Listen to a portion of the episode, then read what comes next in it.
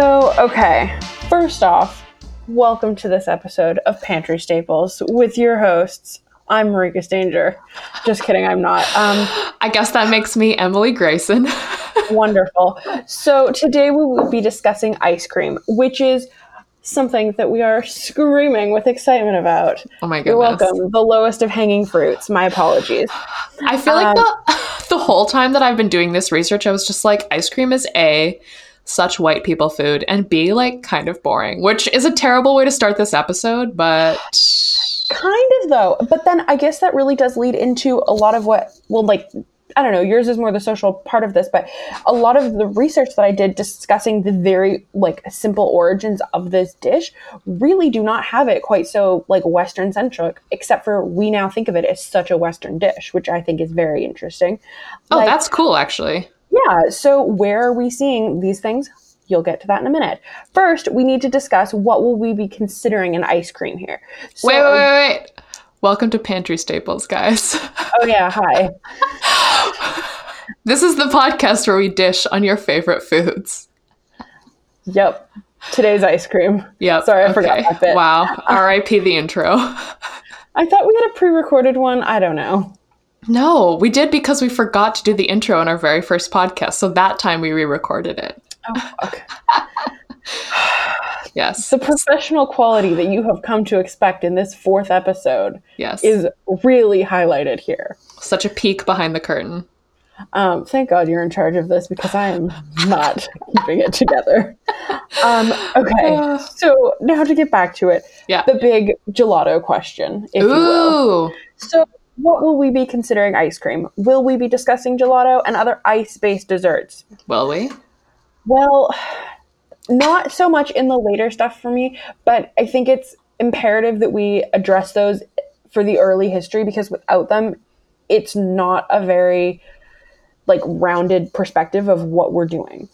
Mm. First, we need to say these different kind of parameters around it that are happening in history. So, first, we're seeing the cooling of food and drinks by mixing it with snow or ice. Then, we're seeing the discovery that dissolving salt into water produces cooling faster and at a different temperature, so it's easier to produce ice cream or like icy things. Um, the discovery and the spread of the knowledge that mixing salt and snow and ice even further um, in kind of mid to late 17th century and the inclusion of cream in the water uh, like ice that's when that kind of is starting to happen then we see the invention of the actual like ice cream maker so that's happening and then mm-hmm. we are seeing refrigeration so all of those steps and kind of like places in history have a different kind of look at what ice cream would be at that point Right. but otherwise nah, it's fluid. So basically, maybe gelato. I don't know. Okay, so those are the kind of parameters that we're looking at to determine what we are going to be considering ice cream within this. So I've split the early history up into ice-based desserts and into cream-based desserts, just Okay. so that we have a bit more context on like the timelines of those. So the earliest depiction of an iced based dessert is in actual Egyptian hieroglyphs. They have like a vessel that contains ice next to fruit juice. So we're seeing a lot of that. Like I know that that's not what we think of when we think of ice cream, but that is kind of the precursor to these like sorbets, to sherbet, to what the fuck is sherbet anyways? What a goddamn waste of time. Do you? Um, it's not good. No, it's not good. I feel like my mom really likes it. Sorry, Elsie. Um, but it's just what's the point? We're not we're not fucking around. Just give me a gelato or give me a full creamy ice cream. Anyways, but like these kind of sorbets, these gelatos, these dishes are really just based on the fact that you could find ice or snow and you're mixing it with sweet things to make a delicious cold treat. That makes sense. Yeah. So that's what we have as the first kind of depiction of it. So then in about second century BCE, we have Persians freezing water sweetened with fruit juices into the desert at night. That's kind of their angle on it. Then you have Alexander the Great, we're skipping all over the place here, who was said to enjoy snow flavored with honey and wine, which of course he fucking does. then you have Nero, my absolute least fave, but fave What a unit. a trash human, but as another trash human, I relate. So he was around from about like 54 to 68 CE. And so he actually had like a team of slaves that were just on hand to go and fetch him ice so that he could mix it with honey and wine because Yeah, that that tracks. yeah, he was It's on a- brand. it's very on brand. Again, this is a pro Roman podcast, and we are pro Nero just for the ridiculousness of it. But if we do want to talk about my favorite emperor, it's obviously Trajan. Um, anywho, That's like a, our new side podcast, my favorite emperor. I have a lot to say on the matter, but nothing concrete. It's all just my feelings about it. Yeah, obviously. So we have Nero who's doing this excessive bullshit so he can get his sweet treats. Yeah, which fair, Italy's hot, whatever.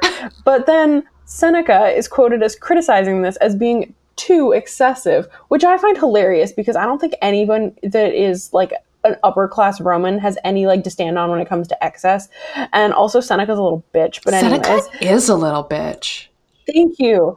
Um, so, anyways, we have like a lot of actually, there's a lot of conversation in ancient Roman history and in all kinds of history about just like you probably shouldn't have fucking really cold shit going into your body. It's not good for you. Oh, But, uh, interesting.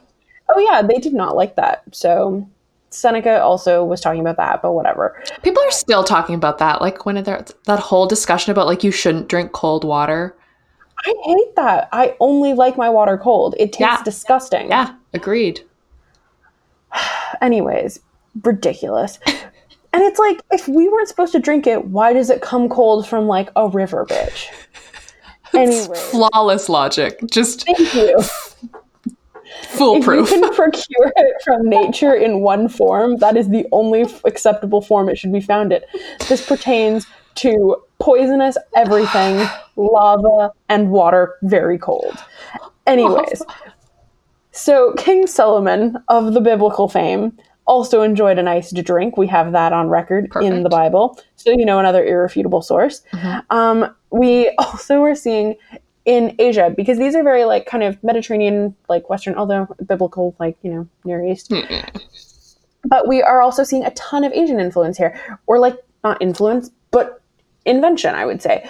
The Tang Dynasty, which is 618 to 907 CE, had their own version of this like ice cream with flour and water buffalo milk.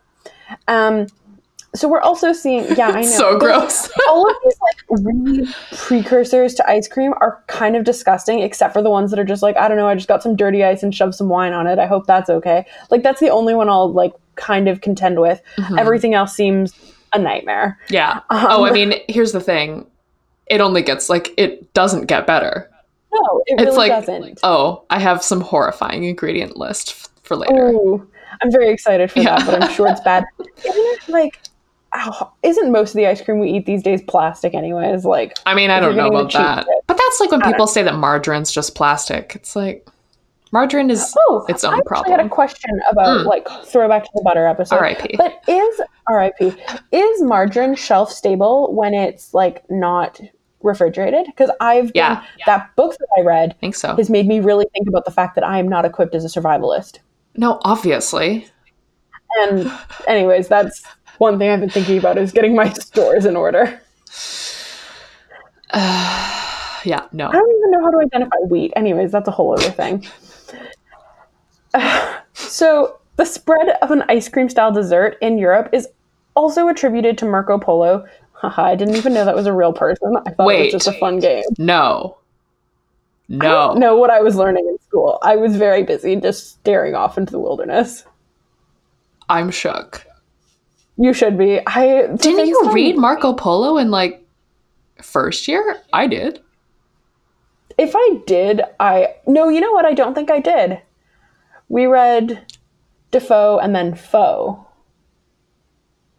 Like the. Oh, anyways, irrelevant. No, we did not fuck with Marco Polo. So I Wow. don't know his bullshit. Sorry. And he's wild. It's wild. I'm sure it is. There's a whole segment in like his book. Sorry, this is just No. going to be the tangent episode, so Yeah. buckle up. There's like a whole passage that I've like highlighted where it's like he talks about seeing a soldier who had like had taken an arrow to the knee and this was like right when Skyrim was like a big deal. And I don't even play video games, but it was just like the hilarious memes going around about like arrows to knees and I was like Marco Polo, like 13th century. This shit's going down. Anyway, Well, he's clearly very contemporary, what with his ice cream and his arrows. okay, tell about ice cream. So, anyways, he was around like 1271 to 1295. And so, from his travels on the Silk Road, he encountered a lot of obviously different cultures, a lot of Asian cultures, and he took a lot of these kind of recipes back with him uh, to Europe. So, we're seeing a huge spike in the popularity there. And just like, I guess, a bit more creativity in what they're doing. It's not so much just ice now. Now we're fucking with like other weird ingredients. Um, Catherine de' Medici brought sorbet to France when she married Henry II, which was around 1533. Um, Charles I of England is rumored to have paid his ice cream maker a lifetime pension to keep his secret recipe a secret so that only he could have it. He was so enamored with it. But then they cut his head off and the chef was like, nah, this secret is not worth it. I'm cool. Don't worry about it. It's Hilarious. this Oh my god. again, also these things are semi rumors, like the Catherine Medici and the Charles I, and a little bit the Marco Polo. These are all like very strongly subs- not unsubstantiated stories, but they're so integral to this like history of ice cream that mm. even though they're not true, they're like so part of the canon, which is interesting because we have these actual like factual things from Asian countries, but we continue to kind of push that to the back. And also, mm. I saw a lot in the writings. It's like this is a Persian style ice cream, and this is like a you know Chinese style ice cream or whatever in the research, which is so interesting because it's like no, what we're doing is a fucking North American slash European version of ice cream because these things did come out of there first. That's very interesting. Yeah. Again, just a fucking whitewashing of everything. Um, anyways, It's so, So- vanilla. That was excellent. Thank Thank, you. very much for that. Um, sorry. Um, Antonio Latini, who was from like 1642 to 1692, he was actually the first person to write down the recipe for sorbetto, or at least the first person that we know of. Mm-hmm. So that's a big old deal. And then Francesco Procopio de Coltelli opened a cafe in Paris and called it Il Procope, where gelato was served, and that's like the most famous place like in history that it's been like distributed. That's interesting that it's like in France instead of Italy. But I guess it makes sense. Because what, what year is this again? This is oh fuck, I don't remember. Sorry. 1700s? 1800s? Yeah. People are moving around, they're doing shit. Yeah. Um, he'd immigrated there, and he I think that place is actually like. I don't know if it's still there or if they just like like to tell you that it's still there because I'm pretty sure somebody's been like, and this is where the first gelato was served to me when I was in Mm. France. Yeah. but that's unsubstantiated. Anywho, um, so now that's the early history of the more kind of like ice based product. But now we're going to look at the cream based desserts. So we see these dairy based desserts of, I'm going to butcher this, kulfi, which is developed in the Mug- Mughal Empire in the like 16th century CE. Sorry, I fucking suck. No, it's Um, good. I've like had kulfi. It's good. Yeah, um, and it was probably based on Bastani, which was created by the Persians in 400 BCE. Love it. So, you know, again, lots of history there. This, the first written record of cream being frozen and using the endothermic effect through the addition of salt, is found in the Indian poem Pancatantra from the 4th century CE. So they're like, that is when we have kind of an acknowledgement of like, oh yeah, if we use fucking science and shit, we can negate the fact that we do not have refrigeration, which is pretty nifty. Then, if we jump forward, in 1718, in Mrs. Mary Eales' recipes, uh, there's a published uh, recipe for ice cream where the fruit and the cream are frozen in layers in, of ice and salt. So, like a pretty obvious way of doing it, but that's kind of the first real published recipe for that. So then we're seeing kind of an explosion of these cookbooks about it. In 1751, you have The Art of Cookery, made plain and easy, that has some. Then in 1768, you have L'Art de bien faire les glaces d'office, which was a cookbook exclusively dedicated to ice cream and flavored ices. Oh, wow. Cool. So bitches were into it. Yeah, of course. It's delicious. Well, not. Of course, it's delicious. I now I really want ice cream, but I don't have any at home because I'm still trying to be responsible and not go to the grocery store unless I can have it delivered. Anyways, um, this is still not a super common dessert outside of the home because of this lack of refrigeration, and I would also posit that it's because I don't know, like, is cream very cheap in the cities? Like, I don't know. That's a question that I could have researched, but instead I'm just going to ask you in the middle. I think cream's always expensive. Right? Like, it seems like it's not like the cheapest of desserts for people to be making. Yeah. And well, and sugar's expensive too. all Yeah. the ingredients for it are the fresh fruit. Like, that's not something you're Mhm. getting all the time. I suppose they could be doing it with like preserves. Um, but also, you have to have the physical space and the time to do it. Mm. Like, this isn't something that you can just like like start going to town on in your like tiny ass little house. You have to have, you know, enough space to have like a bucket that you can layer the salt and the ice and put these like pots for the ice cream in. and you need and a ton to- of ice and salt. You know, butter, ice and salt. Mm-hmm. And then you have to have a place to kind of store it that's a little bit out of the way and colder. So mm-hmm. that's also another thing. And it's kind of time consuming. It's not just like, It's extremely time consuming. Yeah. Yeah. so you can't just be like, oh, here, I'm just gonna, you know, stir some eggs and shit around and now I have like a cake. you have to freeze things. Yeah. Anyways, um, it's later becoming accessible to the average person in Europe. Uh, by the mid 19th century, we see an ice cream stand being set up by Carlo Gatti outside of Charing Cross, where you could get a scoop of ice cream for a penny, and he used an ice well to keep things cool. There was like an ice distributing company that he struck a deal with, so he just always had a bunch of ice on hand, and Love he it, could love actually like start selling this, and the average person could go and buy themselves a scoop of ice cream like after their commute, which is super adorable. So now that's kind of the European side of things. Now we're getting into North America. You know, we've made the great trek. What is it, the Mayflower? Clearly, my education was subpar at best. Um? Right. So the first official account of ice cream in the New World comes from a letter written in 1744 by a guest of Maryland Governor William Bladen. Bladen. Anyways, among the rarities was some fine ice cream, which the strawberries and milk eat most deliciously. It's, it's not English. No, but it's real fun. Love so, Then you're seeing the first advertisement for ice cream in America appear in the New York Gazette in May 12th, 1777, when confectioner Philip Lenzi announced that ice cream was available almost every day. Which, Almost. Like, what a shitty ad for that. Like, yeah, I have this delicious thing, and you can almost always get it. Like, Advertising was so vague.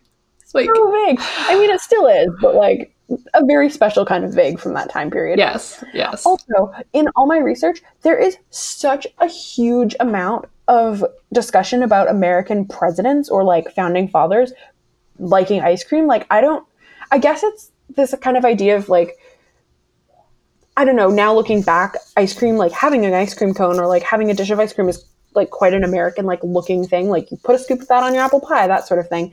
Um, but they really like to discuss how like these old founding father dudes were Loved ice cream.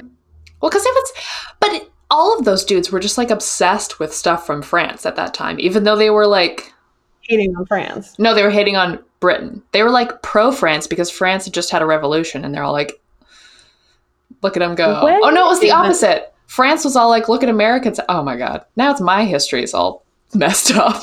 The real question is when is France not having a revolution? they just love to protest. Which power to them. them. Yeah. Yeah, good on it. Anywho, um, we have like record records of Ben Franklin, Thomas Jefferson, George Washington loving this stuff. I think there's even one for uh, was it George Washington? Maybe it was Thomas Jefferson, where he ate like no, it was George Washington. He ate like two hundred dollars worth of ice cream in one summer, which I'm assuming back in the day was a fuck ton. So Yeah. that poor motherfucker. Anyways, I mean, he didn't have teeth, so Yeah, that's fair. Um, President James Madison's wife actually served ice cream with dessert at his inaugural ball in 1813.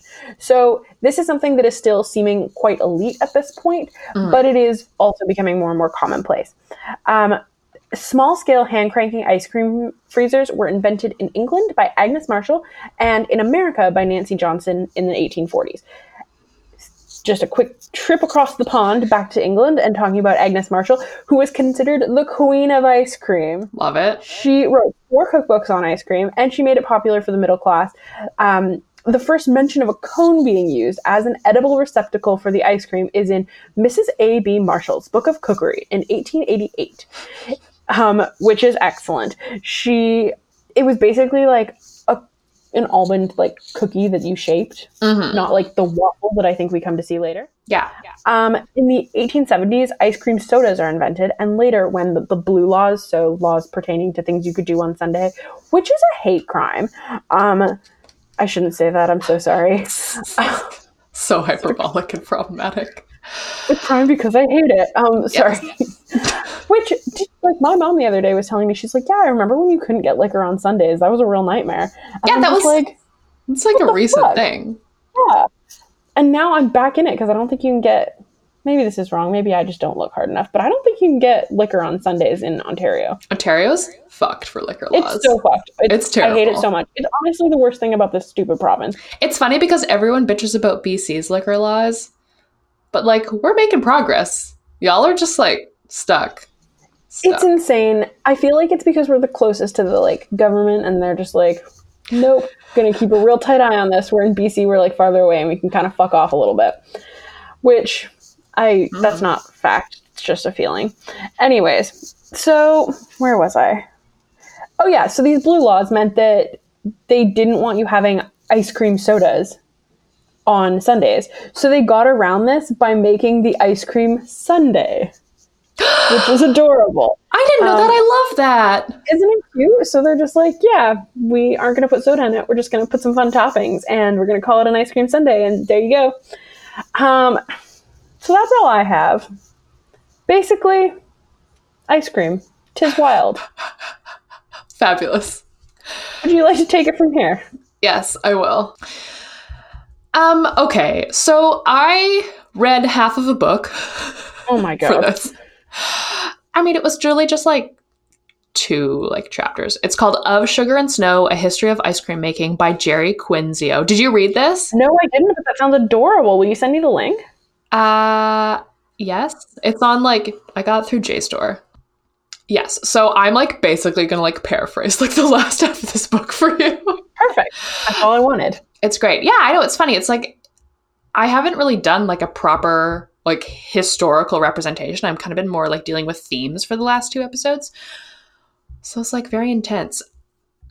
Um, okay, so I'm going to start with ice cream cones, Lovely. which weren't really popularized until 1904 at the World's Fair in St. Louis, which just makes me want to sing "Meet Me in St. Louis, Louis, meet me at the fair." Have you seen that? I haven't seen it. I'm getting there with all the classic movies. I will eventually see all of them. just like Judy Garland at like I don't know, just a weird. I, w- I wouldn't want to say like peak mania, but it's a bizarre movie. I still feel like I don't really understand the Judy Garland like vibe. Not like I get the hype, I just don't get the vibe. It's a stressful vibe. Yeah, it is. I It's think that's like- probably what I'm struggling with. She's just like old Hollywood like child stars, where she's just like been on amphetamines and like it's. uh, The main Anyway. takeaway is don't do acid. It's Anyways. not, acid's not an amphetamine, you goober. Oh, I know, I know. I'm just thinking of other things now. Continue. Or Oh, do. Who am I to tell you to live your life? Oh my god. Oh my god. Anyway, World's Fair, St. Louis, 1904. um, so that was basically the start of it, and from then on, ice cream in the cone became an American institution. So cones, sans ice cream, they date back to ancient Greece. Hmm. Yeah, I'm actually surprised. I thought you might have been. I thought you were maybe going to talk about this, but that's fine. I have history. So basically, they were making like little flat cakes cooked between hot plates that they called obelios. Oh, that's cute. Yeah, which originally, for some reason, my brain went to think that it was related to obelisk, but it's not. I mean, the words sound very similar, but no, it, it's actually like the Greek and Latin oblata, meaning offering. oh, So it's I love that. Yeah, and then it leads to the French for oubli, Hmm. Which is interesting, which is to forget. But in France, they made these little cake, like flat cakes called oublis, and they were sold by wafer makers on the streets. Some of whom ended up like rolling them into little like coronets, and then you could have like a five hand of oubli, where you've just got like a whole fist of these like little cookie cones. Oh, I love it. Yeah. So the earliest illustration of an ice cream cone, so like the cone and the ice cream, mm. dates to 1807 in a Parisian cafe. But like you said, it actually kind of makes sense that the ice cream and the wafer cone like sort of became mingled because cookies had often been served on the side of ice cream for like mm-hmm. decades. But yeah, so there's fancy restaurants where or like rich people who are looking to impress their guests would often have elaborate ice cream desserts with like pyramids of cones and whipped creams and like I think I was reading about Agnes Marshall in this as well because she was mm-hmm. The like, queen of ice cream. She's the queen of ice cream and it's just like these super intense I have these pictures where is it? It's like ice cream in these like molds and it's like asparagus flavored ice cream like shaped into the asparagus. Did you see this? No, I didn't, but I read an article like I want to say like 3 or 4 years ago and it was yeah. like the next top food trends that you should look out for and it was mm. like we're all fucking over kale and sriracha. Here's the next things to look at. And one of them was savory ice creams, which I when I read that was so excited about. But no, it never came around. Where are the savory ice creams? Yeah, I guess that's not. not true. Actually, I've had um, when I was in Barcelona with Perry and Jenna. You had we foie gras to, ice cream, right? Oh yeah, that was a different time actually. Now it turns out I've had a lot of savory ice cream. no, the best thing ever was when we went and I got a melon, like a cold melon soup, but it was poured over a ham ice cream, and there was like little bits of bacon in it. It was so fucking good. I mean, that sounds gross, but I can actually see the appeal. Oh my god, it was flawless. It's still one of the best dishes I've had to this day. I've told you about how I had garlic ice cream for my garlic birthday when I turned 10, right? Oh, I love that. So, but going back to the fair. So it's like, yeah, so ice cream and cones existed before, but they, and actually even ice cream cones had been around. But at the fair, there's a story that a Syrian vendor was stationed next to an ice cream vendor whose like dishes were getting piled up and he was like oh no i don't have any way to serve my ice cream and then the syrian was selling zalabia which is apparently like a kind of cookie and he rolled it into cones for the ice cream vendor to fill. I heard that it was waffles. Again, this I feel like this story is one that's like a little bit loose. Oh, it's extremely loose. And it's like there are a lot of different versions of like kind of the same thing. And then again, like ice cream cones were already being sold in New York and like Manchester. So it's like much more likely that the people selling ice cream cones in St. Louis like had a plan to sell ice cream cones. But it's a very cute story. Totally. And like I again, like so much of the ice cream history is just like kind of like cute stories that are which, maybe true, maybe not. Which is kind of like lovely for ice cream because I feel like if there's one food that you want kind of just like cute stories to populate the history of, it's ice cream. Yeah. Yeah. So yeah, so it's not like it wasn't a new food, but for the majority of fairgoers, it was like because you know it's kind of like a small town and people are coming from all over the world maybe didn't live in big cities but basically it exploded from there so the cone actually increased popularity and demand of ice cream itself that makes is, sense. Yeah, it totally does. So, in the early 20th century, ice cream consumption quadrupled from one quart per capita in the States in 1900 to a gallon in 1915. Oh, I love it. Again, anytime you can have a handheld like food item, that's and it what makes it want. fun. Yeah. Yeah. Um, ice cream also became a suggested alternative to alcohol during the temperance movement. Ah, yeah, so that, that was like a big boost in like the 19 teens. During Prohibition, bars turned into ice cream parlors and breweries started manufacturing it, which is very fun. Why don't we have like beer and wine flavored ice cream? That'd be great. I mean, I've had like a beer float with ice cream in it. It's pretty good. Yeah, but like not the ice cream itself. Although I feel like there's what is it Haagen Dazs that does the ones that are like with, with like boo. yeah, but I don't think yes. it's really with booze. Anyways, yeah. Anyway, mm. I think we'll we'll get to this in a bit. So yes, so beginning of the 20th century, there's increased demand, but ice cream is still being made in like small batch freezers because the technology hasn't really caught up. So the only change from kind of what you're talking about is that now they have steam and then later electricity are being used to like power the churns but it was always a challenge to keep it frozen mm-hmm. in 1921 just as like a fun experiment A five gallon tub of ice cream was shipped by train from Ohio to Seattle, a trip that took six days and seven nights. The tub had to be continually repacked in salt and ice in order to stay pristine. So it was like What a fucking waste of time. I know they just like wanted to see if they could do it. So like I uh, mean, that's cute, I guess. I guess. But it's like, so obviously it was like very inconvenient. So mostly like any places producing ice cream were very local. Like you're not going to ship ice cream to New York from California or vice versa. In 1902, Burr Walker of the Pennsylvania Ice Cream Company began freezing ice cream with a brine cooled by an ammonia compressor. Delicious. I okay. The I don't. It's science. I don't know. Nowhere like fully explained. It's just like all the articles just like assumed that you were gonna know a what brine is, which I guess it's like salty water. Yeah. But b what an ammonia compressor is. Yeah, that's I think the troubling part of that bit. Like, I don't really know what ammonia is. Do you? It's like a chemical. It's gas. I think. Anyway. Anyway, the point is that this drastically sped up the freezing process to about six to eight minutes for 40 quarts. So it's just like Holy super cannoli. speedy. And this is 1902. So after that, continuous freezers became a big thing. So you didn't need to like stop the machine and reload it. And then they had things called homogenizers, which whipped the cream mixture to the perfect smooth and creamy consistency, which was great because before this, ice cream was often lumpy, which is horrifying. Yeah, I had it described as like little grains of like sand and snow. Yeah. yeah. Which sounds delicious as everything in ancient food history does. Yes.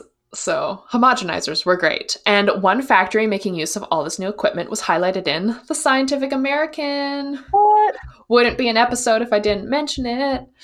Um, Your personal faves. it is such a, I just, I love reading these old timey texts. It's great. So this is from July of 1922, and they're talking about this big six story factory in Philadelphia that was churning out 150,000 quarts a day. Wow. Yeah, which is like crazy. And it's Um, also crazy because like that's a lot of people then taking that home. totally. Uh, so they were shipping it all over the New Jersey coast and within the greater city limits, apparently. And they had specially like special delivery cans that they're calling them, and like the trucks were lined with cork for insulation. So they were like really trying to keep everything cold.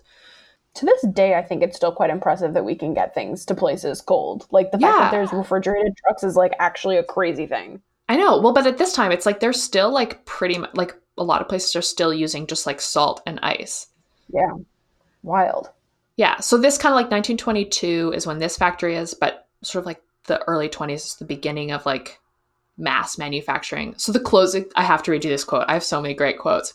So this is the closing quote of that Scientific American article. Says, It is given to athletes who have gone stale as one of the quickest means of getting them back on edge, and doctors frequently prescribe or permit it to be given to invalids.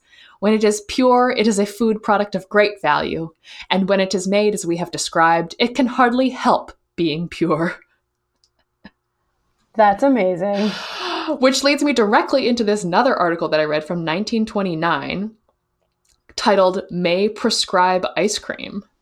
Well, that's the only prescription we need. Yeah, so here's the quote Small boys and girls will welcome the news that irradiated ice cream may be used as a cure for rickets. I'm And- sorry, but what is irradiated ice cream, if you don't mind me interrupting?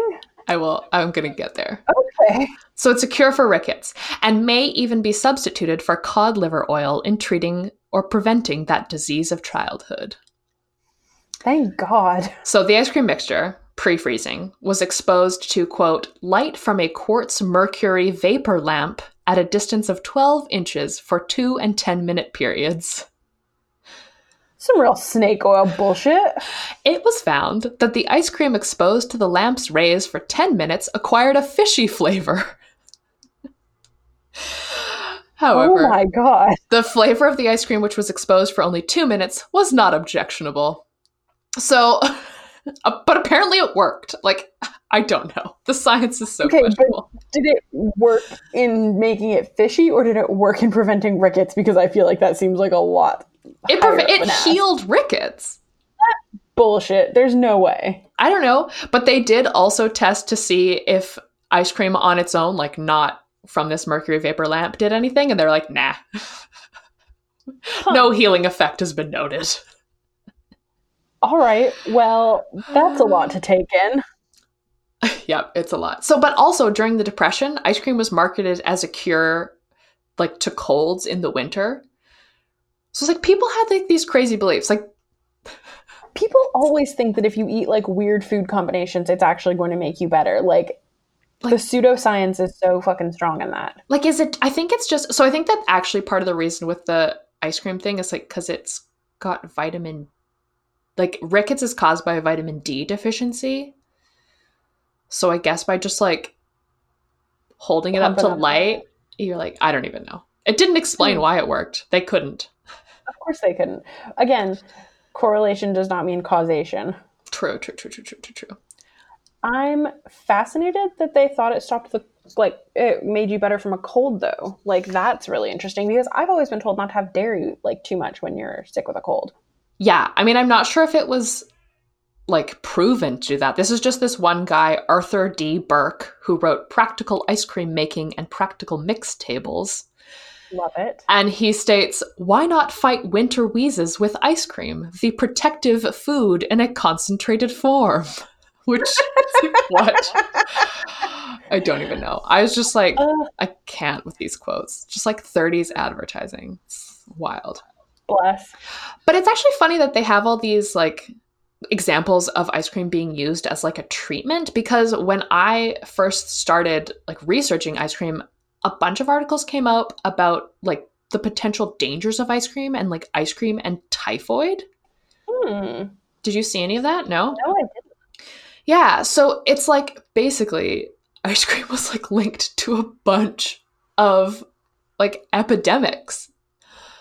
So in an article called Making Ice Cream Safe from the Canadian Public Health Journal in 1934, so they say from 1909 to 1927, the US Public Health Services reported 32 epidemics believed to be caused by ice cream.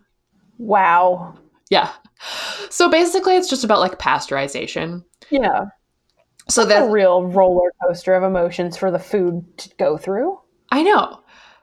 It's just like I don't even know. So then there's like this one article from 1934 basically goes through it's like how to like stop contamination like before pasteurization. It's just like I don't know, clean your shit and like heat it up. And What Yeah. idea. like they're basically telling people just like wash everything, which we're still just learning apparently. anyway. Uh, okay, so uh, moving on. I also just like want to mention that Of Sugar and Snow gets a lot of its information from ice cream trade journals, which like obviously like there's a trade journal for everything, but I don't know why it makes me so happy to see like the words just like in this like ice cream trade review. I think it's actually so fascinating because I feel like Big Dairy was all up in everything. Like all of the stuff that I was reading for like anything a little bit later, I was like, oh, fucking Big Dairy all up in there. Yeah, but this isn't even just like it's like so specific. It's not even big hmm. dairy. It's just like big ice cream. Adorable. which we're like getting into now. Okay, so in the beginning, there were two ways of making the ice cream base the Philadelphia style, which is cream, sugar, and a flavoring, and then the custard style, which is, I guess, more like the French style. So it's like Yeah. you have, so it's cream and or milk, egg yolks, sugar, and flavoring. So it's like you make a creme anglaise. So that's the beginning. But then they started using gelatin and other stabilizers in like the early 20th century which became ubiquitous among larger scale manufacturers because it helped the cream quote stand up Ugh. Oh it gets worse There's always just some weird shit going down, and then it just becomes all fuckery. like okay like like like we're putting in some gelatin like that's fine you know It's a casual time so far. yeah so originally there were no standards despite people being concerned about its content and safety because rip all of these typhoid epidemics. But in 1906, it became required for ice cream to contain no less than 14% butter fat. Oh. But this was actually like super difficult to do in 1906 because like machines barely existed. Huh. um, That seems like a really high percentage, actually. but that that is what you want. Like I think most Yeah. ice creams nowadays, like you want that high butterfat content. But it's like the problem in 1906 was the fact that like the cream itself was inconsistent. And like milk and cream was being shipped from the country to the city at a time before refrigeration. Oh. So gross. So like I- it was it was a big problem. There's nothing that makes my stomach churn worse than like the thought of like expired or like spoiled dairy. Like I won't even smell the milk if it's like a day before the supposed expiry date. Like I won't even touch it. I can't. I don't fuck with that. Yeah. And I mean, like, modern day expiry dates are over exaggerated. Yeah, I still don't care. I don't want that. Anyway, Yeah, because nothing is worse than getting like food poisoning from like spoiled milk. or even like I'm sorry, but just smelling a yucky milk smell. Ugh. Yeah. Okay. So then, in, in like an attempt to prevent that, because it's gross, the there were some like dairy dudes who suggested that instead of actually using fresh cream, ice cream manufacturers should use a mixture of butter, water, and milk solids that could be reconverted into cream using machines. that doesn't seem that weird because that's just like okay butter's a normal product water's a normal product we have dehydrated milk i'm not sure how they do it but it's a thing I'm shocked that you're okay with that because I read that and I was like horrified. I mean, it makes sense, but it's just like know. it seems so gross. have you not seen like powdered milk on the shelves again this Yeah. whole survivalist thing that i'm currently struggling with is really informing a lot of that opinion i feel like i'm just like that all seems super legit The only thing that I know of like really about powdered milk is that like my mom's like my grandma would buy it when my mom was growing up and it was so disgusting that Yeah. my mom put orange juice on her cereal because it was Oh. like less gross. okay that seems like fake news But Oh, then like it also would. I know. Yeah. But it Oh. like maybe wasn't even real orange juice because they would have had like powdered orange juice like crystals too. Anyway. oh my goodness So yes, powdered milk, bad. okay But these guys that were starting this, they have this quote. It says, It yields a product that is smoother, of finer texture, and less liable to separate than ice cream made from non viscolized cream. I don't know. I just think that if I had to take my choice between dehydrated milk, butter, and water mixed together versus milk that's been sitting out for like six hours, I know which one I'm going with. Like, I have no beef with that. Yeah, okay, fair, fair. But basically, what this means is it's like opening the door to more and more, or rather, like less and less real quote Yeah, unquote Just like a ingredients. gateway bullshit. yeah so like as the industry keeps growing those original ingredients of cream sugar eggs uh, they're joined and in some instances replaced by more and more additives. So we see cornstarch rice flour arrowroot etc to create thickness condensed milk to add smoothness egg whites instead of yolks would also be used as thickeners but apparently they made for like a tougher ice cream which is a horrifying thought. The idea of a tough ice cream is something to kind of wrap your head around. Hmm. Yeah. So sugar sugar was also replaced initially because of World War One shortages, because of course. Ugh. So then they started using like corn syrup.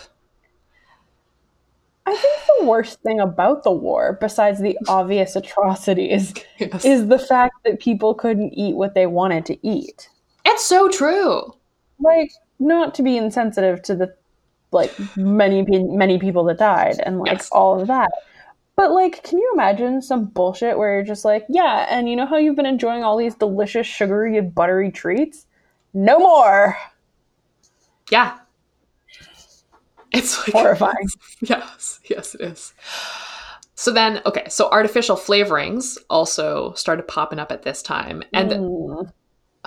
these names, these names, Mapleine for maple? Yes, to which I want to say maybe it's from a birch tree, maybe it's Mapeline. Oh, you've really done a good job with the puns so far. Oh. I really started us off on a terrible note with the ice cream. Yeah, bullshit. Oh. But No, no, the puns. Then there's also Van Volan. for vanilla? Yes. Oh no. And then Carmala for caramel and Cramilla for another vanilla one, which sound like Cinderella's evil stepsisters. Yeah, names. they do. Caramala and Cramilla. It's just A new spin on that. We're gonna have to rewrite that. yeah. Just a poor dairy farmer. Oh, and he, CEO of a huge ice cream company. It's great. It's like true fan fiction. I'm gonna write that anyway. Please do. so, okay, so they're also at this time producing ice cream powders, which the manufacturers claimed like that you could simply mix the powder with boiling milk and then freeze it and it would create delicious ice creams, which I don't Seems know, fake, okay. Seems fake. It is also like all of this is happening, of course, because this is the time when science in scare quotes and the technologizing of food was like blowing up. So, yes, throwback to butter. Oh, nothing is safe. I know. A lot of writers in these ice cream trade papers were calling for a standardized formula of ice cream making and hated the idea of an ice cream manufacturer or even like a home cook using gasp their own judgment to create their own ideal frozen dessert. It's like That's hilarious. Just like some really uptight ice cream men, just like, and then these dumb broads get to go to their kitchens and just do whatever they want. just like clutching their pearls at a Yep. thought of it being like unstandardized. Like, what about the formula? I love that. But like, I think actually what this is all about is like money because it's just ice cream was a booming business. Yeah. Uh, so, despite business being good, though, Mm. ice cream manufacturers in the 19 teens were super stressed about the fact that people didn't eat ice cream in the winter. So, like, they only made money during spring, summer months. As They someone who's worked at a Dairy Queen, I can tell you that that concern is still very prevalent in the ice cream. I can't believe community. that we have waited until this much into the podcast to talk about the fact that we have both worked in ice cream places. Ugh, that's right. I always I'm so consumed by my own experience of and I don't want to say trauma because it wasn't that bad, but like yeah, it was traumatic the Dairy Queen Yeah. experience. Yeah. I just completely blank out the fact that you worked at an ice cream place too. Yeah, Yeah, my little we- gelato shop on the pier. We are the Dairy Queens. We are. Yes. It was great. And I will never forget the time when there was like an ad from like Science World or something, basically talking about how vanilla is like an aphrodisiac to like old men. And I was like, all of these old men coming in and ordering vanilla ice creams. It tracks. That's the worst. I tried to like find research to back that up and couldn't. So maybe it's fake. I don't know. Um, I don't care if it's fake. The fact that you just had a bunch of like horned up old men coming in for vanilla ice cream is my favorite thing ever. I mean, at a shop that was like exclusively employed Yeah. teen girls. It was a mood. Again, that was also Enza's hiring strategy. There wasn't a single person there that wasn't like a cute young girl. I mean, fair. I remember when we like, oh god, there was like a time when like the security system went off because we were closing up and it went off and we're like, oh my god, what if there was somebody in there and we're freaking out? And like the police ended up coming because the alarm, like the company had sent somebody and it's me and Julia just like standing there, two young girls, and they're like, "Is anyone in there?" And we're like, "I don't like, we don't think so. Like, I don't know." And then the police want to like, check. do you want to go check? And then we had to fucking go open the doors to like the bathrooms in the back. And I'm like, why are we doing this? I'm not comfortable with it. No. It was awful. But we 100% did do that thing where we're like, okay, we're just going to kick it open and just see if there's somebody there. It's like karate arms. Pretty much, which Yeah. was very satisfying. That is kind of fun. It was good. But yeah, just cute young girls. We were not equipped for that shit. Yes, I never had to close the store, thankfully. Just just a bunch of horned up old men instead. That seems fair compromise. and young men too. Yeah, just- everyone out for that vanilla. All right. Yes. Okay. But going back to the Sorry. 1900s, ice cream manufacturers had the brilliant Mhm. idea of throwing elaborate parades celebrating the start of ice cream season. They'd have like horse drawn wagons, marching bands, and free ice cream for the crowds. this is my favorite thing ever. I want this. So they were like, buy ice cream, like it's summer. I love it.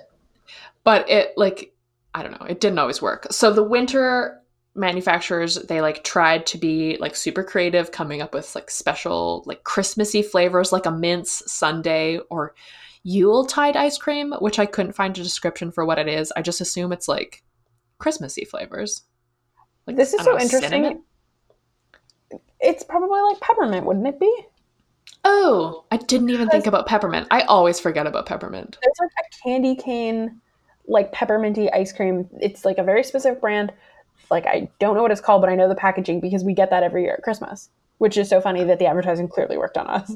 That's perfect. But it basically like it didn't even work then. Like the Aw. method that finally like it didn't not work, but the method that like finally made ice cream more of like a year-round thing was Eskimo pie. Tell us more, please. Okay, so cringe at the name. It was 1922. I don't want to apologize for them, but They should apologize for themselves. You're they should saying the apologize for themselves. Yes. It's like basically like a Klondike bar. Like it's just like an ice cream bar covered in chocolate. Delicious. Totally. And everyone loved it and they like bought it. And so then they like kept coming up with more of these like sort of like marketable treats. So there was the Sunday et, which was the an ice cream sandwich between two wafers and then covered in chocolate. Sounds delicious. That sounds delicious. The Tri-a-Cone, spelt T R I dash A dash cone, which is basically just a drum kit, drumstick. Like it's just like ice cream in a cone dipped in chocolate. I fucking love a drumstick. Ugh. Yes. And try So- cone isn't very cute, actually. It is super cute and it sounds like good. It's just like it's handheld, you've got like chocolate, you've got ice cream. Again, bitches love things they can hold. Totally. So drumsticks, yeah, drumsticks were actually invented in the 30s and it's basically a triacone but with peanuts on it. Well, a worthy addition. Totally delicious. Uh, mechanical refrigeration was also a big help. When did they start putting the little chocolate bit in the tips of cones? Do you know that? I didn't look that up. Oh, I don't know that either. I feel like it would have been pretty early on, if I had to guess. Like probably around this time, that's like novelty ice creams became a huge thing like in the depression and I'll get Yeah. to that in like a minute, but like they're like everyone is always trying to come up with like the next cool thing and it's just like one small gimmick to And it's like for a people in. practical reason, it's like it's making it a more like sound thing for people to hold, which they would have enjoyed. it's true. It's I also feel like, like I actually read somewhere that it was quite soon after that they like started filling them with chocolate. Anyways, that makes sense. Yeah. Hmm. And then it makes it so like you want to finish the cone because sometimes like if you just have like an empty cone left, it's like what is the point? well, no, you have to push your ice cream down so that you always have a bit of ice cream with it. Do you not do that? I mean, usually, but sometimes I just ate more of the ice cream. All right, well, you're a savage. That's fine. okay, well, anyway, we're going to talk about mechanical refrigeration, which was Finally. obviously a boon.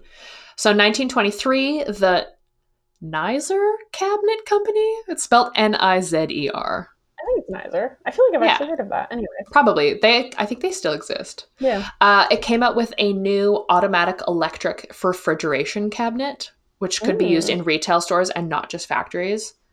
That's very exciting. Yeah, and like we should also remember that like this is yeah, like 1923, like nobody had a fridge in their home and definitely not freezers. This Yeah, that's insane to me still. Like the fact that it was that recently. do you want some more insane facts? So 1923, the typical American household income like annually was $2,000 What is like at the time. So it's like I don't? Eh, fuck it. I don't know, add a zero.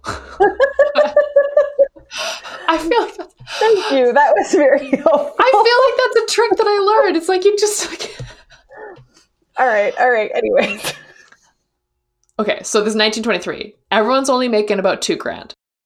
A Ford Model T cost $300 Whoa. and a fridge $900. Holy shit. So it's like if you were going to buy a fridge, it would be like basically spending like half a year's salary. That's insane. Yeah. But I guess that's like with anything, like when new technology comes out, it's always super expensive. This is why I'm waiting when I go to space. Like, I'm not going to go now. It's just going to be No. a ripoff. Plus you might just like explode. Yeah, that's a risk we have to take. Ugh. Uh, so anyway, by 1935, appliances were more reasonable, so it was like $170. Sorry, 1945? 35. 35. Okay. Uh, but the freezers in the 30s fridges were still like super tiny. Mm. So ice cream, whether it was like bought at the store or made at home, like you had to eat it that day. You couldn't like store it. But what the fuck? Like, no wonder it was so hard to sell it in the winter. Like, of course you wouldn't want to eat that. You're like, it's cold out, and I've just gotten in from a cold little walk home from the store, and now we have to shove this cold shit in our fucking mouths. Oh yeah, yeah. Technology was tough. But basically, like I think the thing about like eating ice cream in the winter was it was like a novelty. Like you'd go to like a soda fountain and Oh, like have an okay. ice cream or like in That a restaurant. sense. Like that was kind of more the thing. It's a But- sundae. Yeah, you have a sundae. Like that's what they were trying to sell. Not like because they didn't like really sell like quarts or like like I don't know. Like it's not like you'd go to the store like you do now. Fair enough. Not in the yeah. 30s. Um, but the, so they'd solve the winter problem with Eskimo pie. Just I can't even. But the depression presented another huge challenge for the ice cream business because prohibition was over, so people were spending what little money they had on alcohol instead of ice cream. Because fair. Yeah. Weird if you ask me about a nice bottle of wine versus an Eskimo pie. So like, mm. Anyway. so yes, so low quality ice cream with high overrun, which is basically like when they have like a lot of air Mm. in it uh, was being sold by street peddlers like and there were like street vendors of our ice cream like kind of like early ice cream trucks which i'm surprised like we haven't really gotten into Yeah. but weird that that didn't. i didn't even really find any like specific talking about like ice cream like people were just always like it's it was a street food initially Yeah. And again, like any asshole with a car or like something that they could make cold, and like the person outside Carnegie uh, Hall. Was that what it was? No, that was a crossword clue the other day. Charing Cross, sorry. Um, Mm, station. yeah. He was selling ice cream. It's just like it's somebody who has like a little bit of a hookup and a little bit of an idea. Like they just want to sell it to people. Yeah, so in like the 30s and 40s, there's also it's like the Good Humor ice cream company existed, and they they have like ice cream bars covered in chocolate, but it was like on a stick, so it Yeah. was like not messy. So that was like a company that like totally exploded. It was like very much entrenched in pop culture in the 30s and 40s, and that was like their whole image of like vendors on like bikes or with like a little cart, but with like super clean like white uniforms, just like Mhm. very like a wholesome image. But these guys in the depression are not that. They're just like unemployed people, like selling just like anything from like pencils to like I don't know, like lug nuts. I don't know. Just like whatever they could find at the local dump. Just like cheap, like little odds and ends. And some of that was like really low quality ice cream. They just fucking blended it up and get a lot of air going in there. And Yeah. just, here you go. And I'm just like imagining like a guy like opening his coat, like, want to buy a pint? I'm just imagining that it's just a bunch of pockets and that's not like actual containers. It's just, It's just loose. it's ice cream. Oh, that's disgusting. It's just dripping down, and then if you want to get some, you have to stick your hand in the pocket and just hold a handful of ice cream. I hate it. Oh. Anyways, I mean, I wasn't there. That could have been exactly how it worked. I feel like the chances of that not having happened in history are very slim. Because, like, everything's happened once. Yes, definitely. It was just like, you know, One guy tried it and it did not pan out well. it was a cautionary tale. So, but worse than them, worse than the people just selling ice cream from their pockets, were people who were bootlegging low quality ice creams to retailers who would then pass it off as coming from reputable brands. I for a second thought you were just gonna stop at saying bootleggers, and I was like, ah, yes, the people who stored the ice cream in their boots instead of the coats. Sorry. the Um, people who worked at that jean store in the 90s. oh, throwback to that. yeah. My aunt worked there. didn't she? Mhm. And then mm. like the marketing tactic was like if someone was like, I don't know, like how do these like these like don't really fit and then Lindsay was supposed to just be like, just belt it. so That's it's a- like Really great strategy. I love that. yeah. Yeah, so I feel like bootleg jeans or bootlegger jeans were like such a status symbol in like late elementary school. yep. Ugh. Low What? rise, boot cut. I remember seeing a pair of jeans at the mall, and I'm sure that this is not like anything special of the 2000s, but it had literally an inch, like a zipper an inch long, and then that was it. And I just remember, like, at whatever age I was, like 12 or something, just being like, that seems like a fucking risk. Like, I don't think I have it in me for that shit. No, no, definitely not. Whew. And whose whose parents were letting them walk out like that? That's whew. A lot of my friends. your whole fucking cunt on display. Sorry. uh Anyways, please continue. Okay, so it's a tough time for people in the ice cream business. And these ice cream dudes are choosing to basically, as we have seen time and time again, blame women making ice cream at home.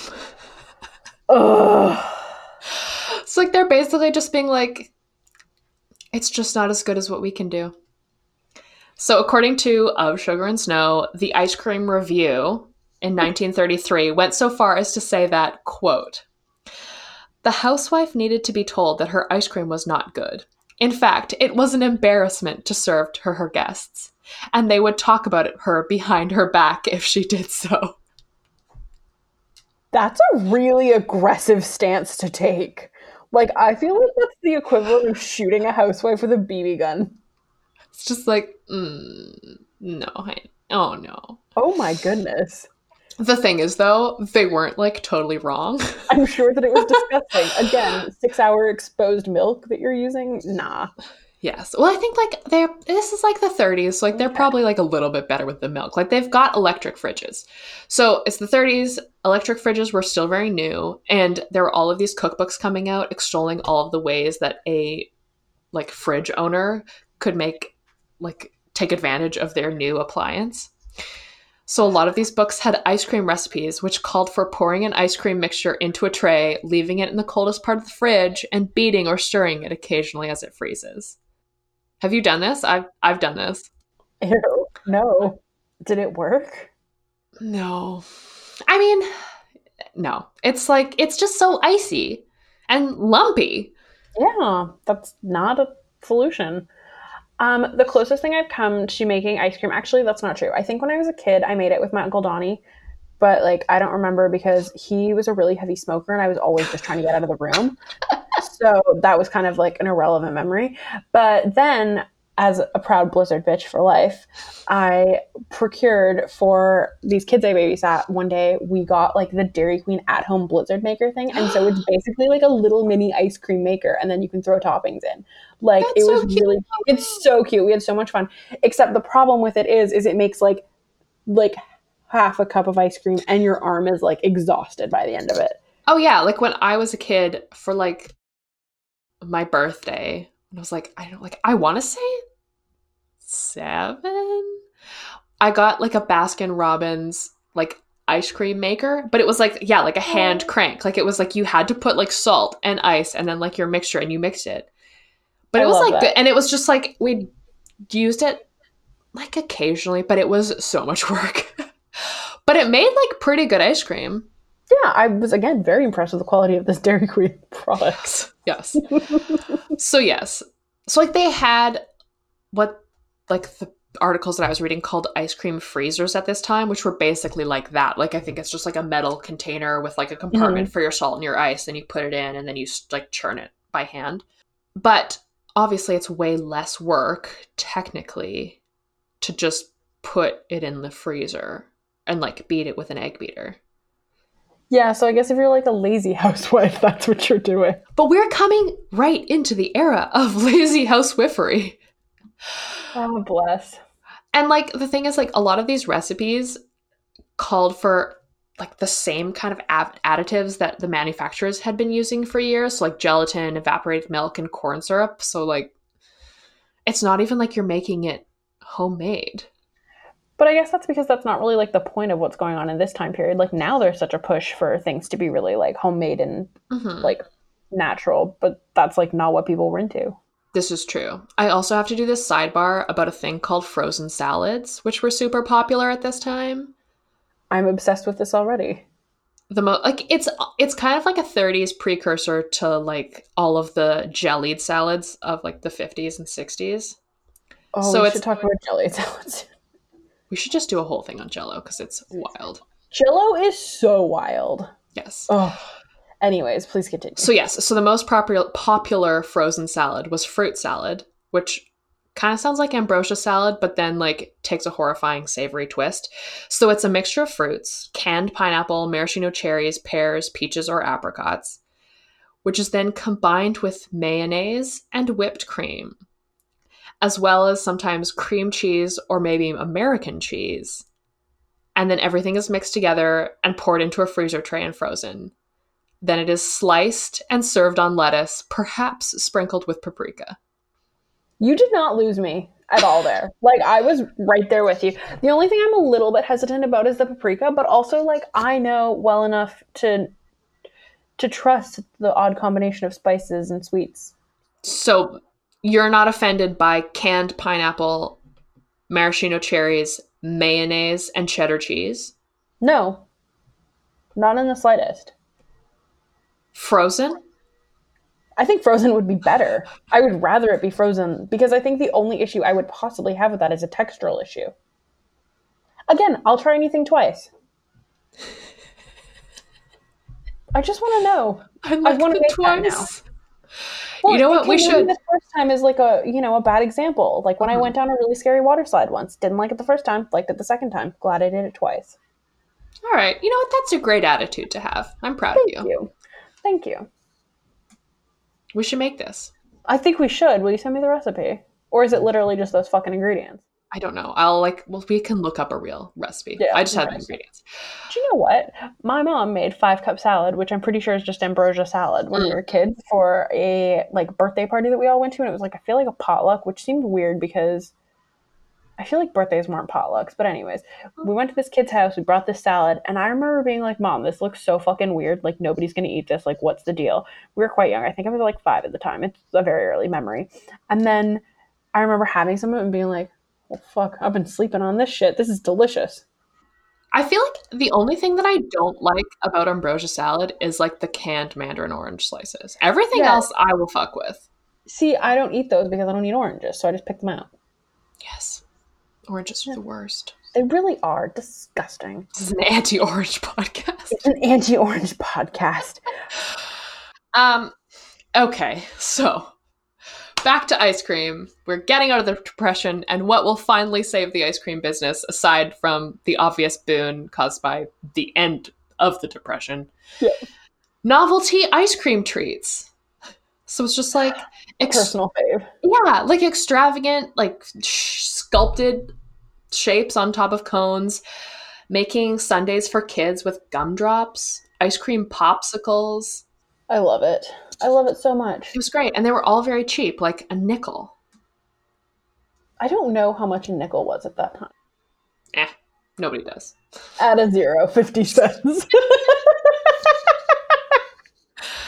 Eh. Um, so another novelty popping up in the 30s were roadside and wayside stands that were catering to the new like population of drivers. I love that. Just like a little like hut on the side of the road where you could go to procure yourself an ice cream treat.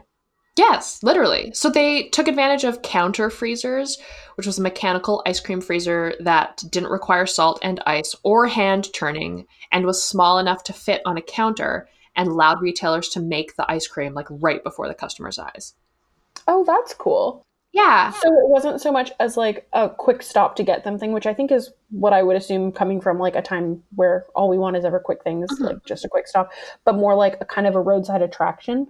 I mean, I think it was both. Like they these I for some reason I didn't write down how much they could churn, but it was like pretty like substantial amount that they could churn from this. So it's like some would be like pre-made if you were in a rush, but if you also wanted to like stay and Oh, watch okay. Okay, that's interesting. and like and they sold other things like it's just kind of like a i mean it's like like a gas station but like not a gas station i don't know so most of these retailers called their counter churn product homemade. And for many people like it truly was like they weren't using a lot of the additives that other like it was just going back to the basics.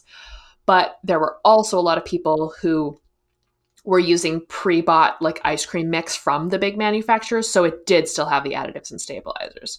Interesting. And like a kind of an intriguing sales approach for these big companies to be like, here's another way we can sell it just. Here's like a powder. Bye. Yeah. But it's also like by calling it homemade, it's like I feel like I've had this experience still where it's like ice cream shops like are calling their ice cream homemade, but it's like very clearly just like Breyers with like a like yeah, they've got like Yeah. a huge brand name and I'm like why? Like why are you lying to me? Like it's just so obvious. But That's really interesting. Also, how have we not talked about ice cream shops with the extra PE at the end? I feel like that's a whole cultural revolution right there. everything with a shopapa, I hate. Shopapa. I feel like that's like a 70s thing. I love it. I think it's very fun. It like makes me want to scream. I hate Yeah, it so much. It's the worst, but it's also very fun. Like you can just I I like to picture the kind of person who has decided that that's what they're going to name their shop. And in my head it's always like like just like a kind of overly uptight like man and woman who like just never really had the life that they want. And like their kids either like either they tried for kids but they couldn't or they like met too late in life and they just like didn't it didn't happen for them or their kids a huge disappointment. And so they've like poured all their energies into this shopapa and they're like really intense about it and want it to be like more significant to the world than it is. Yeah, perfect. I think that's exactly what it is. Um, so yes, so there are these like little wayside stands making a big thing. Also, soda fountains, which have been around since like the 1800s, and we didn't really talk about, but whatever. Soda I'm not gonna lie to you. I feel like I really danced over some things, but that's you got the gist. It's fine. So soda fountains basically went through like a huge boom in the 30s and the 40s. Like Sundaes were like extra big and they had like even more elaborate names and banana splits. Ooh. Yes, the invention of the banana split horrible. Truly, you hate bananas. I don't like bananas either. But I also found out that the archetypal banana split, like what you imagine, so it's like banana halves, Mhm. and then there's like the scoop of chocolate, vanilla, strawberry ice cream. It's actually called an aviation glide sundae because it looks like a plane. That's adorable. Yeah, it's very cute. Oh, I love that. Also, Yeah. I straight up did not realize that that was what you were supposed to have as the flavors for the ice cream. Because a la Dairy Queen, you do chocolate, strawberry, and pineapple, which is a fucking nightmare because you put the pineapple on and the juice is always in there and it looks real gross. So with this one too, it's like they would like top it with whipped cream and then have like crushed cherries and pineapple on it. So it's like it's more like crushed pineapple, not like a pineapple ice cream. Yeah, no, because it's like what I'm saying is it's all vanilla ice cream, but then there's like pineapple pieces on top. Oh, yeah, that is Yeah. a nightmare. yeah, horrible. Um, I love the idea. People are obsessed with crushed pineapple at this time. Yeah, the weird fetishization of like Hawaii. Yeah, problematic. So yes, so but soda fountains are also like they're heavily featured in Hollywood movies and Hollywood Mm. lore. Like there's the very famous false, although fun story of starlet Lana Turner being discovered, quotes, quotes, quotes, at a soda fountain on Hollywood and Vine. adorable. There is a real like I don't know, like I don't want to say sexualization of like the ice cream shop experience, but like there kind of is in some ways. Also, Gwen Stefani was discovered at a Dairy Queen, so there you go. I feel like that's probably also fake. I don't believe shit. That's not true, she said it. Maybe I should look this up. Fuck now, I don't believe myself. Okay. She 100% worked at Dairy Queen, and now I'm thinking it might have been Kim Cattrall. Anyways, back to ice cream. Yes. So Roadside stands. They were exploding before. They're even getting more and more popular because cars are just like only becoming more and more of a thing. And stands are getting more and more elaborate in efforts to draw in passing customers. They're painted bright colors. They're They shaped. papa at the end. They add the papa. They're shaped in giant versions of the products they sell, like a giant ice cream that. cone, or like it's just it's a lot. And then this brings us to soft serve, which is delicious. So a number of people were experimenting with softer ice creams in the mid to late 30s, but most famous and perhaps most successful was J.F. McCullough. In 1940, after some trial and error to find the right freezer and make sure that there was actually an interest in a softer product, Yeah, good. Do your product Yeah, fair. You. Uh, McCullough and his retail partner, Sherb Noble, opened a store centered around this new product, which they called Dairy Queen! Oh, I didn't know that that's who it was. I was like, I hope this is where we're going. with it, Yeah. but I don't know. Yes. And it's still very popular. So Yes. there. It's- bitch for life. Yeah, fabulous. Uh, okay, so now we're up to World War II. And ice cream was seen as a morale booster and a symbol of patriotism in America. That tracks. Like, despite the fact that it was an obvious drag on precious resources such as milk and sugar, Mm-hmm. in America, for actually World War One as well, but then again in World War Two, ice cream was classified as an essential food, so that like they could still make it. Oh, I love that. I know, but meanwhile, like ice cream production was banned in the UK because their shortages were so bad. And then it was like also banned in Italy, so RIP gelato. And then apparently, and then apparently in Japan, it was mandated to be sold at such a low price, manufacturers couldn't make a profit, so they're just like, eh. Fuck it. Um, I love that so much. Yeah, it was just like such a big deal. In 1943, the US Army was the largest producer of ice cream in the world. Amazing. I feel like that would have really reassured all those men that were like, it needs to be standardized. They're like, okay, the army. The army's on it. True. they probably they love that. Yeah. Uh, so corners were obviously cut in terms of flavor and substitutions for sugar and cream, but they'd like literally be doing that anyway, so not really a big deal.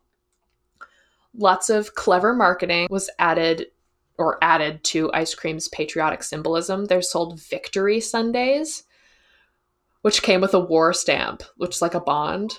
That's so cool. What a Yeah. neat idea. That's actually very cute. There was also this story about this one vendor in like Iowa who sold a Hitler sundae. and its like slogan was that it was half nuts. I am obsessed with that. Yeah, it's like 40s humor. It's a bit rough. Can you imagine someone doing that today? No, I mean, it wouldn't last. I should hope not. So, anyway, after the war, as we all know, white America flourished. Supermarkets became a thing, and everyone was very eager to buy all the foods that had previously been unavailable because of rationing and sanctions, as we had talked about earlier. And even though ice cream hadn't been rationed, consumption skyrocketed from 10 quarts per capita in 1940 to 17 in 1945 and then 21 and a third in 1946. Damn. It's a lot. Yeah, that's like quite a dramatic increase. hmm And it's like that's kind of where we are. I think it went down again after 40, 1946, but then now it's kind of like hovered at like the 21, 22 quarts. Hmm. I don't know why, but I have such trouble picturing anything being popular during like the like anytime it's war times or the 30s, which is like basically all of everything. So I just assume when we discuss these foods that they like get really popular in the roaring 20s and then after that everything just like goes to shit Mm. and then it, we have to wait like all the way until like the 50s for things to be okay again, but like weren't there wars then too? Again, my education was clearly lacking. Korea. Thank you.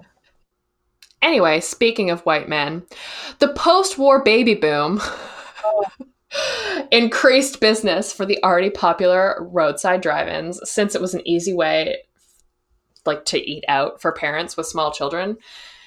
And soft serve was considered an especially kid friendly option. So this was great news for the thousands of new soft serve chains, but it was very bad news for soda fountains. Yeah, I feel like that didn't really last, did it? No, it started to pete off, especially like with supermarkets and home freezers. So it's like, you know, you have the convenience of frozen food basically taking off. Why would you go to a soda fountain for an ice cream cone when you could pick up a pack of frozen treats in the freezer aisle along with the rest of your groceries? Makes sense. So the 1950s was the start of America's love affair with convenience food. And it spelled the end of old fashioned crank churned ice creams in favor of the far inferior freezer method. Yeah. Well, But mostly, but like again, mostly people at this point were just like buying ice cream because, duh, it's it's delicious. it's easier. Yeah. Cooking in the 50s and 60s was basically just about finding ways to jazz up store bought ingredients with other store bought ingredients. Oh gosh. a very interesting time to be alive. Thank God we weren't there. But yeah, so there was like a bunch of cookbooks with like where like desserts featuring ice cream were basically calling to mix candy or store bought store bought cake or canned fruit into store bought ice cream. And it's just like there's your dessert. Like it's fancy and homemade. It's like no. Ugh. I feel like still to this day, a lot of people think that that's fancy and homemade. Yeah, definitely. Like the love affair is still going very strong. It's hot and heavy. Yes. I think the thing is it's like now there's also other options, True. but then it was like not at all. And I think also that was the whole I mean, I don't know, pathologizing the 50s and 60s is tough because it's like at the same like you have the weird mix of women being expected to be like these like perfect homemakers and do all of this all of these things and like keep everything clean and like cook all these elaborate meals. So it's like it makes sense that you'd want to have shortcuts. I don't know. Yeah, and again, like it's as much as we want to be very judgmental about like, you know, the lazy housewives or these housewives just serving this weird ass jello thing. like these poor women had a lot going on. Well, yeah, and then the thing is like especially once we get into like jello situation, which again is topic for another episode. It's like more work. Like it would be less work to just like bake a cake or like make a normal salad. like, Yeah. But again, like the the amount of expectation is so like immense that I feel like their minds cracked under it, and that's why we have all these Jello salad. that tracks. Just like, you know, they were busy like cleaning the house, feeding these kids, cleaning up everything, giving their husband a glass of scotch and his slippers when he comes in, and then blowing him. Like they couldn't possibly handle anything else. And then somebody was like, "Hey, have you heard about the microwave? And also maybe you should try this and that and the other." And they're like, "What the fuck?" Just like buried in jello molds. Screaming about aspic. Uh, mm, uh, yes. So this is also a time when bigger was deemed better, Mm. and most manufacturers did not go back to pre-war standards and continued using artificial flavorings and powders and stabilizers. Of course. Uh, also, a lot of smaller ice cream factories kind of conglomerated, and then we're seeing just like bigger and bigger companies, which is just sort of standard and always a thing. Mm-hmm. There's this very interesting article called Ice Cream Substitute from 1952 from Science Newsletter, in which newsletter is hyphenated, and I don't understand why. And for some reason, it makes me annoyed. It should. It's very bizarre. Yes. The subtitle of this article is Synthetic Ice Cream Tasting Much Like the Real Thing, Now on the Market in Certain Cities. Controversy considered to be like that over oleomargarine versus butter. Oh. But, like, it wasn't. Ice cream trade circles called frozen desserts, uh, made with vegetable fats or oils instead of butter, fat, or cream, foreign fats products, which is gross. That's very fun. I love that. I, it's horrible, but I love it. Yeah. Um, but kind of like the early margarine and butter debate, fake ice cream is basically considered like a completely different product. The article imagines that it will be called, quote, fanciful names such as Freezert or Party Freeze. Freezert is my favorite name ever. Uh, Why is there not a frozen yogurt company named Freezered? Why have we not even talked about frozen yogurt? Yeah, they're like the whole thing. It was very loose in the beginning. Sorry. No, no. I'm actually. Well, we kind of get there. I hate frozen yogurt. What's the point? If you're going to do it, do it right. Actually, okay. Well, we will come back to this because I have some thoughts. Wait, do you Uh, have any pro thoughts about this? Mm, I just have thoughts Okay, about frozen sorry. yogurt. Uh, so yes, so this article, there they say that only an expert will be able to tell the difference between these real and fake ice creams. So at this time, it's like the only reason to have f- non, like I don't know, I, an ice cream substitute. It wasn't about like nutrition. It was just about like cheapness because it's this article is just like they're the same.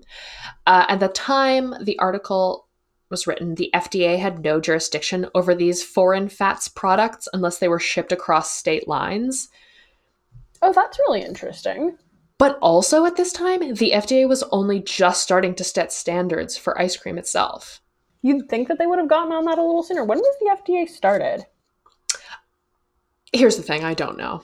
I have like a little note where it's like, should we just do an episode on food regulatory agencies? Does anyone care about that? I don't know.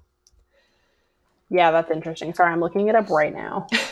um, they formed in June 30th, 1906. So they've been around for like quite a while. But they just like did like I think that they were very limited in what they could and couldn't control. I feel like the scope was very small. Is that what you're suggesting? Yeah. Um, okay, so but actually, this brings us to 1958. The FDA finally did issue a code to regulate ice cream standards. So I have a bit of a long quote from Time magazine um, from that, like an article from that same year, and it goes through the regulations. So it says, "quote The new rules clamp down hard on the numerous additives used in ice cr- in mass ice cream making. FDA approves the continued use of such lump preventing stabilizers as gelatin, locust bean gum, Oh. sodium alginate, guar seed gum, and extract of Irish peat moss.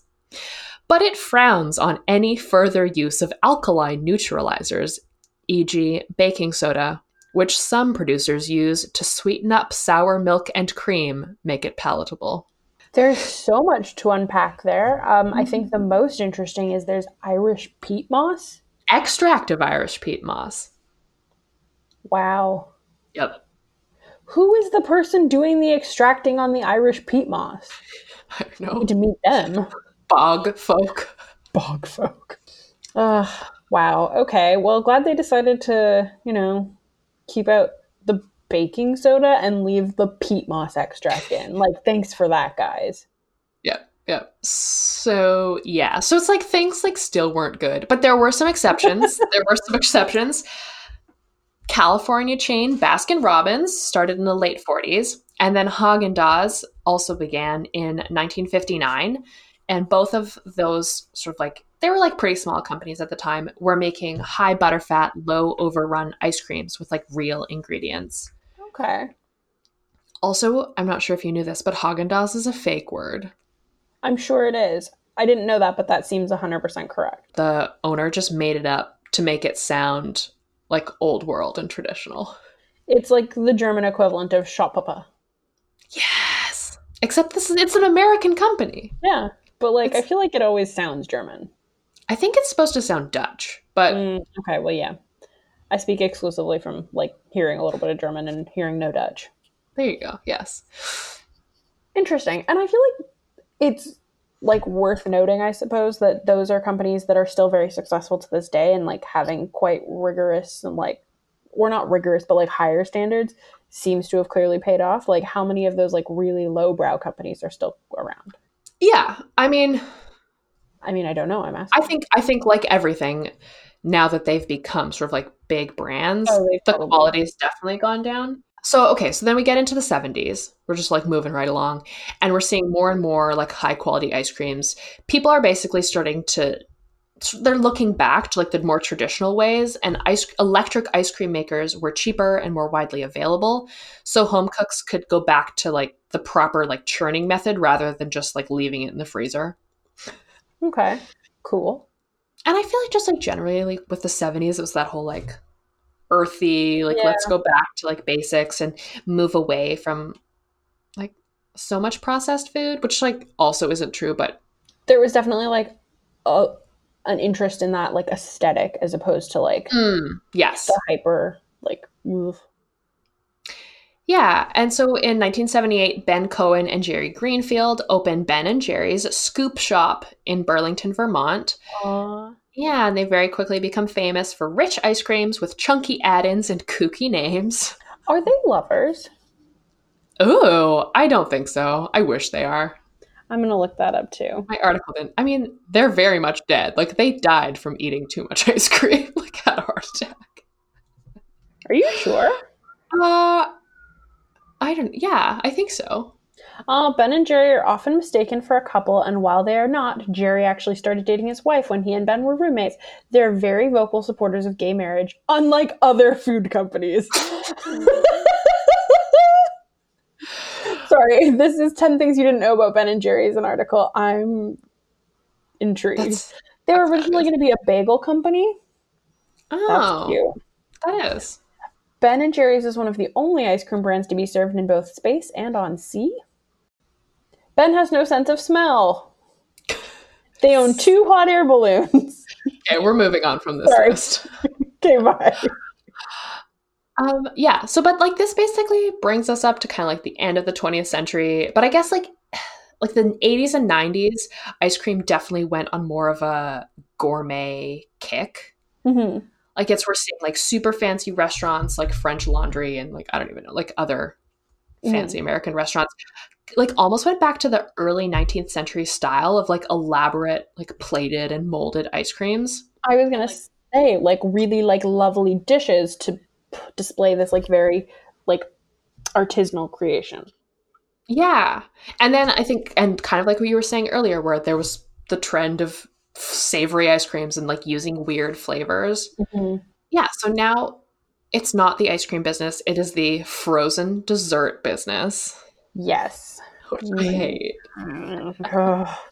I okay. The thing is, is like when you look at all those like really really ancient forms of like iced desserts and like having just like ice that you mix with like whatever sweet around to make something kind of yummy, like that's totally fine. No beef with that. No beef with sorbet. Like that's delightful. But then mm-hmm. we gotta go and like fuck it all up. Yeah. Because the thing that, like, with frozen dessert is that it doesn't mean that it, I mean, it means that it doesn't have cream. So you can't call it ice cream, Yeah. but it doesn't mean that it's a sorbet. It's just got like fake shit. Like it's yeah, like non-milk, like all of the things that have been slowly being introduced since like the 20s. And like no beef with things that are like based on like like coconut ice cream, like totally cool with that because that's like they're doing their own thing. But Yeah. like the frozen yogurt and sherbet market needs to not. I feel like sherbet like doesn't exist anymore because it's disgusting. Excuse you, I feel like it's still very prominent. What was I actually watching recently where one of the characters, just like as a weird, quirky personality trait, just like hated sherbet?